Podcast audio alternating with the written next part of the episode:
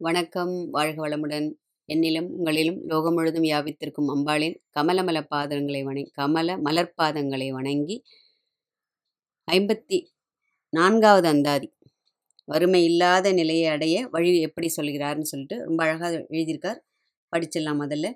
இல்லாமை சொல்லி ஒருவர் தம்பார் சென்று இழிவுபட்டு நில்லாமை நெஞ்சில் நினைகுவிரேல் நித்தம் நீடுதவும் கல்லாமை கற்ற கயவர்தம்பால் ஒரு காலத்திலும் செல்லாமை வைத்த திரிபுரை பாதங்கள் சேர்மென்களே அப்படின்றார். அதாவது அம்பிகையோட அடியை பணிந்து விட்டால் அது போன்ற ஒரு தவம் இல்லைன்னு போன அந்த அதில் சொல்றார். அப்போ அவளை பணியிலனாக்க என்னென்ன மாதிரிலாம் வறுமைப்பட்டு நாம் உழலப் போகிறோம்? வழிபடவில்லை என்றால் அதாவது அடுத்த பிறவியில் பிறரிடம் என்னென்னலாம் இறந்து வாழும் நிலை எப்படி ஏற்படும்? அப்படின்னு சொல்லிட்டு அழகா சொல்றார். எப்படின்னா இல்லாமை சொல்லி. ஔவையார் சொல்றது மாதிரி இளமையில் வறுமை கொடிதுன்னு நம்ம ஔவையார் எழுதி வச்சிருக்கா. வரு இல்லையா? கொடிது கொடிது. வறுமை கொடிது அதுவும் இளமையில் வறுமை கொடிது. அதுதான். அந்த வறுமை தான் பா துன்பத்திற்கு காரணமாக அமையிறது. இல்லையா? களவு கொலை கொ- கொள்ளை எல்லாத்துக்கும் எது காரணமாக அமையிறது? இல்லாததுதான் இல்லாதவன் தானே போய் திருடுறான். இருக்க பணக்காரன் போய் எதுவும் திருட மாட்டான். பணக்காரன் திருடுறான்னா அவனுக்கு ஒரு வியாதி மாதிரி. சில இந்த ஷாப்லலாம் போயிட்டு லூட் பண்ணுறது அப்படிங்கிறதெல்லாம் சிலதெல்லாம் கேள்விப்படுறோம். ஆனால் ரொம்ப பெரும்பாலான ஒரு எழுபது பர்சன்ட் நம்ம பார்த்தோம்னா யாருக்கிட்ட இல்லையோ அவன் தான் வந்து இந்த மாதிரி இந்த கொலை கொள்ளை களவு இதிலெல்லாம் ஈடுபடுறது இல்லையா? அப்போது அந்த பிறர்கிட்ட போயிட்டு கையேந்தி நிற்கிற அந்த நிலைமை இருக்கு இல்லையா? அதுதான் இருக்கிறதுலே ரொம்ப இழிவான செயல். அப்போ அதுலேயும் நான் ரொம்ப எனக்கு ரொம்ப நான் ஏழை எனக்கு ஏதாவது கொடுங்கன்னு வந்து ஒருத்தர்கிட்ட போய் கையேந்தி நிற்கிறவாளோட பார்த்தாலே நமக்கு தெரியும் அவளோட முகபாவமாக அவள் எப்படி கூனி குறுகிய வந்து நிற்கிறா அப்படின்னு சொல்லிட்டு. அப்போது அந்த கையேந்துவது அப்படிங்கிறது ஒரு பெரிய எழுந்த செயலாக கருதப்படுகிறது. இல்லையா? அப்போ இந்த இடத்துல அவர் என்ன சொல்கிறாருன்னா அதாவது இல்லாமை என்பது செல்வம் மட்டும் கிடையாது.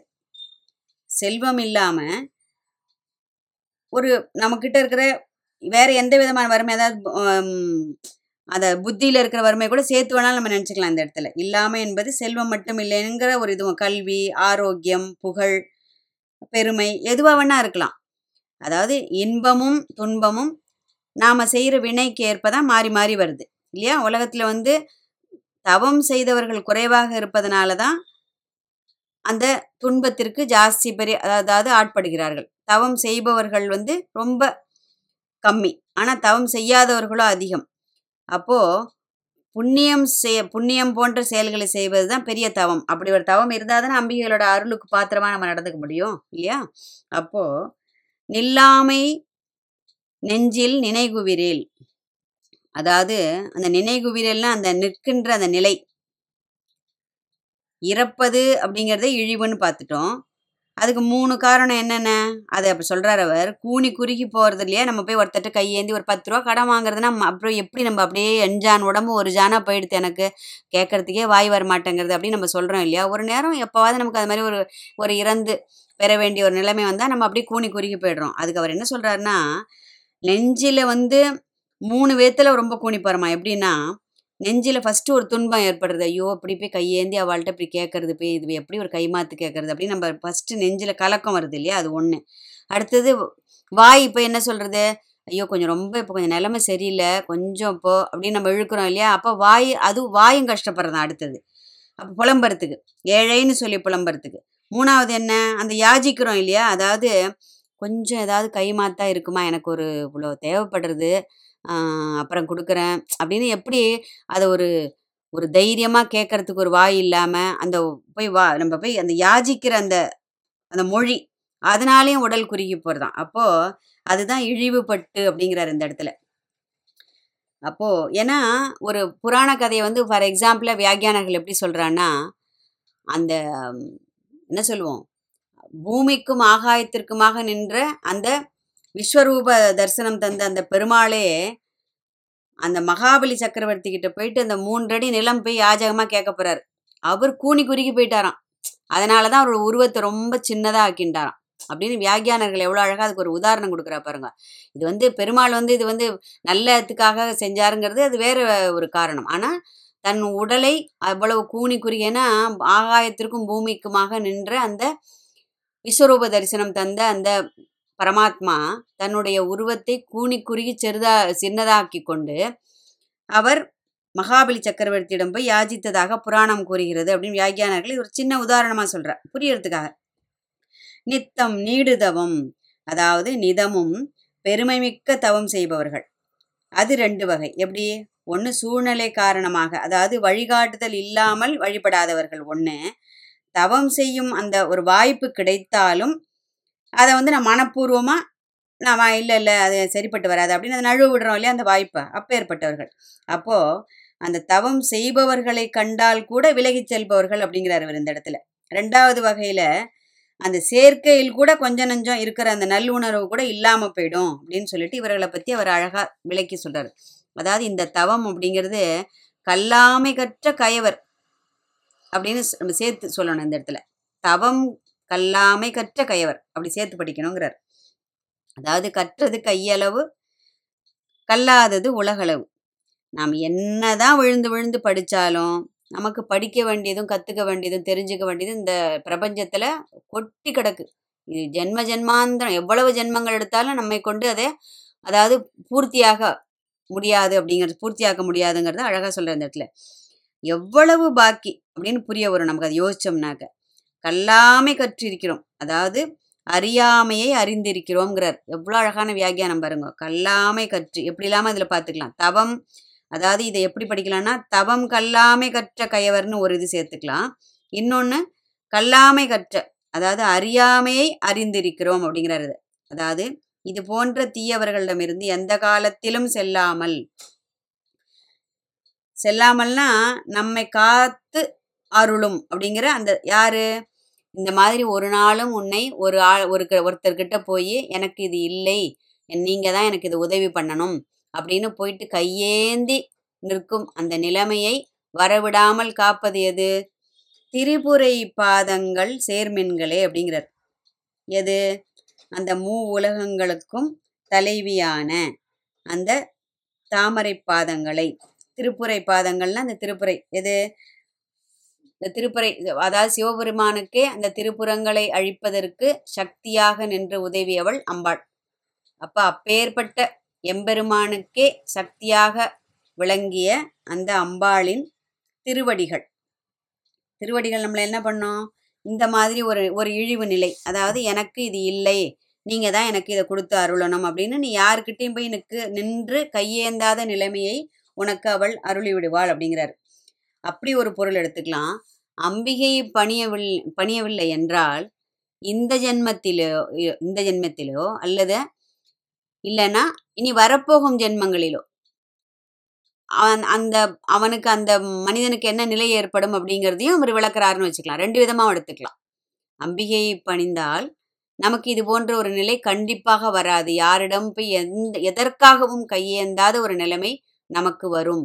அந்த திருப்புரை பாதங்கள் சேர்மின்களை. அவளுடைய அருட்பாதங்களை போய் பணிந்து விட்டால் கெட்டியா பிடிச்சுட்டோம்னா எந்த காலத்திலும் அடுத்தவரிடம் நின்று கையேந்தும் நிலை உனக்கு ஒருபோதும் வராது அப்படின்னு ஒரு விதத்துல அடிச்சு சொல்லி இன்னொரு இதுல என்ன சொல்றாரு இதுல?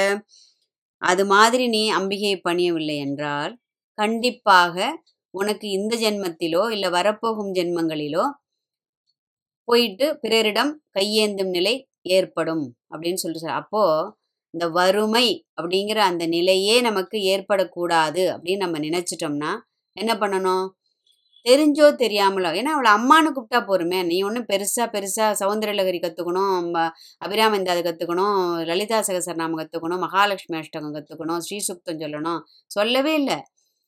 தெரியலைனாலும் மனப்பூர்வமாக மனதளவில் அம்மா ஏன்னா அந்த அம்மாங்கிற குரலுக்கு இருக்கிற மகிமை வேற எந்த ஸ்லோகத்துக்கும் கிடையாது.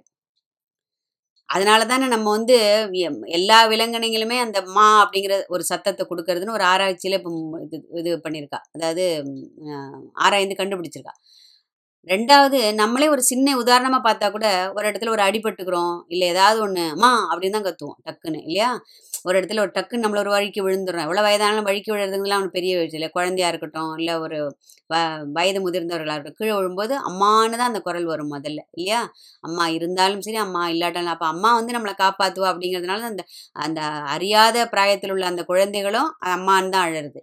நம்ம அறிவு முதிர்ந்த பிறகும் நம்முடைய வாயில் வர்ற ஒரே ஒரு சொல் எந்த இக்கட்டிலும் என்ன வார்த்தை? அம்மாங்கிற வார்த்தை.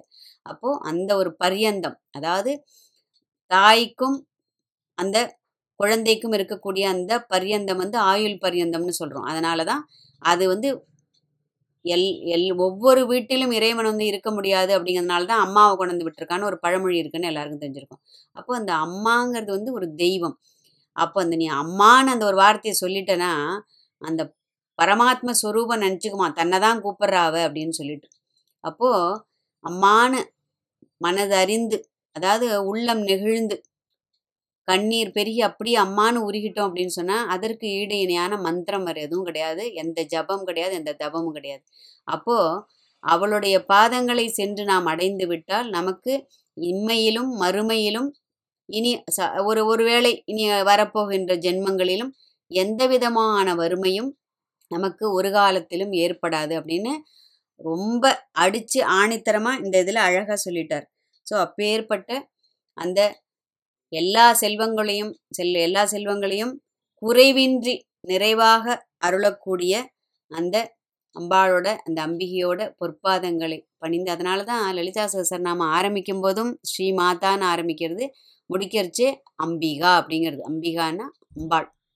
அம்பாளுடைய அதாவது அம்மாங்கிற அர்த்தத்தில் வருது அதனால தான் ஆரம்பமும் முடிவும் அதாவது நாம் நாம் இந்த பூமியில் வந்து விழுவதும் ஒரு யோனியில் ஒரு ஏதோ மனித பிரிவினா அம்மா கிட்ட இல்லைன்னா எந்த ஒரு உயிரினம்னாலும் அது அது அம்மா கிட்டேருந்து வெளியில் வந்து விழுறது. அதே மாதிரி அடைய போகும் இடமும் அந்த தாயின் திருவடிகள் தான். ஸோ அப்பேற்பட்ட அந்த மகோன்னதமான அந்த திருவடிகளை இருக பிடிச்சிட்டோம்னா நமக்கு இம்மையிலும் மறுமையிலும் இனி அது இனி ஜென்மம் உண்டெங்கிலும் நமக்கு எந்த விதமான வறுமையும் ஏற்படாது அப்படின்னு அபிராம்பட்டர் வாக்கை கெட்டியாக மனதில் நிலைநிறுத்தி அம்பிகையை தவம் செய்து அம்பிகையின் பொற்பாதங்களை பணிந்து வறுமையிலிருந்து விடுபட வேண்டும் என்ற உயரிய பிரார்த்தனையோடு ஐம்பத்தி அஞ்சாவது அந்தாதியில் வந்து அம்பிகைக்கு நம்மளால் ஆறதுக்கு ஒன்றும் இல்லை அப்படின்ட்டு இருந்த இடத்துல அதாவது நம்ம நினச்சிட்டு இருக்கோம் என்னமோ நம்ம பா இது என்ன சொல்லுவோம் பால் பாயசம் பண்ணுறோம் பட்டுப்படை வாங்கி சாத்துறோம் அது இது நிறைய வேண்டுதல்கள் அது ரொம்ப டீட்டெயிலாக நம்ம அடுத்த அந்தாதியில் பார்ப்போம். அதெல்லாம் நம்ம நினச்சிட்டு இருக்கோம் இல்லையா? அவர் கிளியராக எழுதி வச்சிட்டார் அழகாக ஒன்னால் ஆக போகிறது எதுவுமே அவளுக்கு கிடையாது. அவளால் தான் உனக்கு சிறப்பு அப்படின்னு சொல்லிட்டு ரொம்ப அழகாக சொல்லிட்டார் இந்த இதில். ஸோ அம்பிகைக்கு வேண்டுவது ஒன்றுமில்லை அப்படிங்கிற தலைப்பில் அடுத்த அந்தாதி பார்க்க போகிறோம் வாழ்க வையகம் வாழ்க வளமுடன்.